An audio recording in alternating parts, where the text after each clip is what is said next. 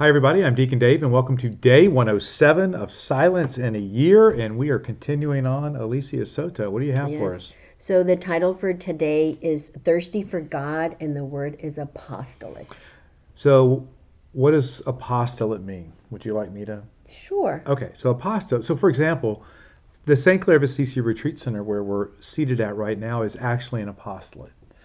So it is. Um, we we our mission, right, is to give people time to spend away from the busyness and the noise of the world and to spend time with God. So that's our mission. Our apostolate is um, exactly what I just said. So we all have different apostolates, different missions that we carry out, all with the purpose of getting people, including ourselves, closer to God. And in this particular thing, Cardinal Sarah, he talks about apostolic activity and how all of the activities that we do, and we've talked about this in prior episodes, right?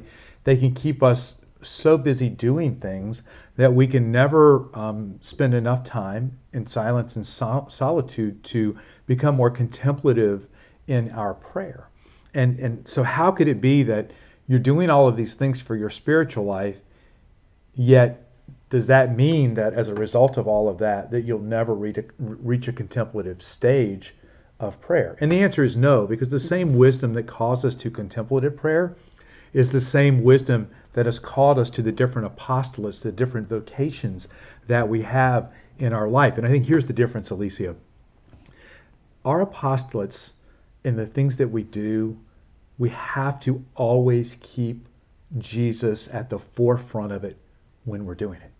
Because it is so easy, whether you're a, a large organization like the Knights or a small retreat center like ourselves, that it becomes about the business and about the things that we have to get done, and we forget the mission, right? The the the apostate the um, uh, apostolate is the mission, and that mission is to bring people to Jesus. So if we're out doing um, uh, raising money, or we're doing acts of uh, charity, which which in and of themselves are good, but we're not really sharing Jesus with people. If we're not encountering them in a deeper, more intimate way to really get to know who they are, then we've forgotten what the mission is. If we're more worried about, you know, what type of food we're serving and whether all the weeds are pulled in the back, and we forget the fact that, wait a minute, our mission is to bring people closer to God. Now, having said all of that, all of this stuff here at the retreat center sets the stage and the environment so that people can do exactly the mission. Right.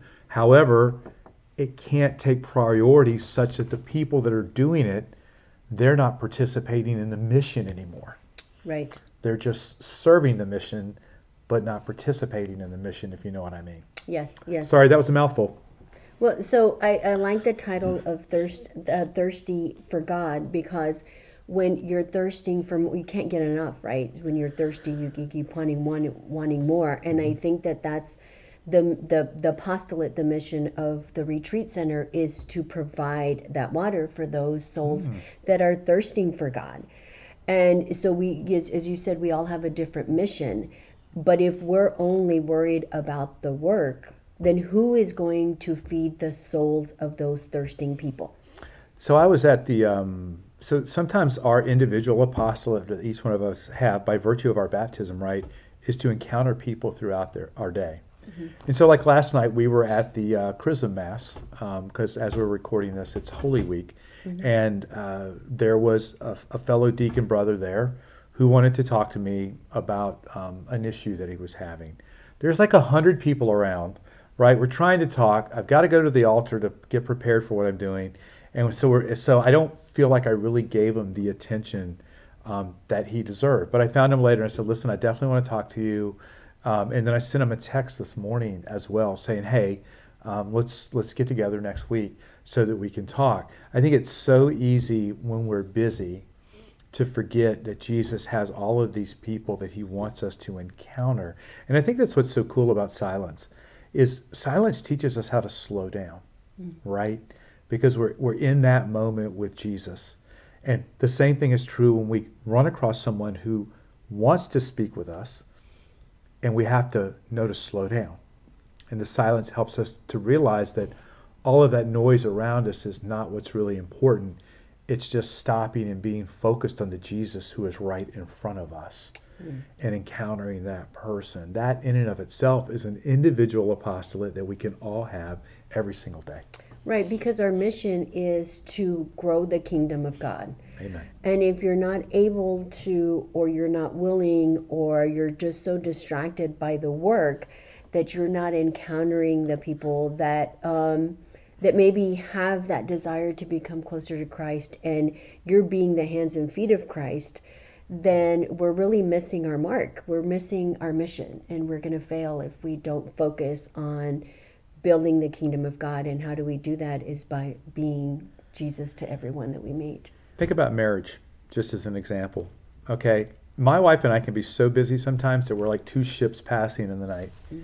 And you can be in a marriage and you can both be doing tons of things, including apostolates, but you've actually forgot about that vocation, that apostolate, if you will, of marriage, mm-hmm. where the two of you have committed to one another, which should take priority over all of that other stuff other than God.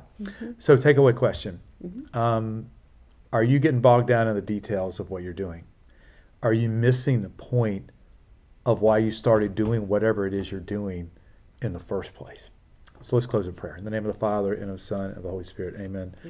Lord, help to arrange our priorities. Help us to always know that um, the source and reason for why we do everything is you.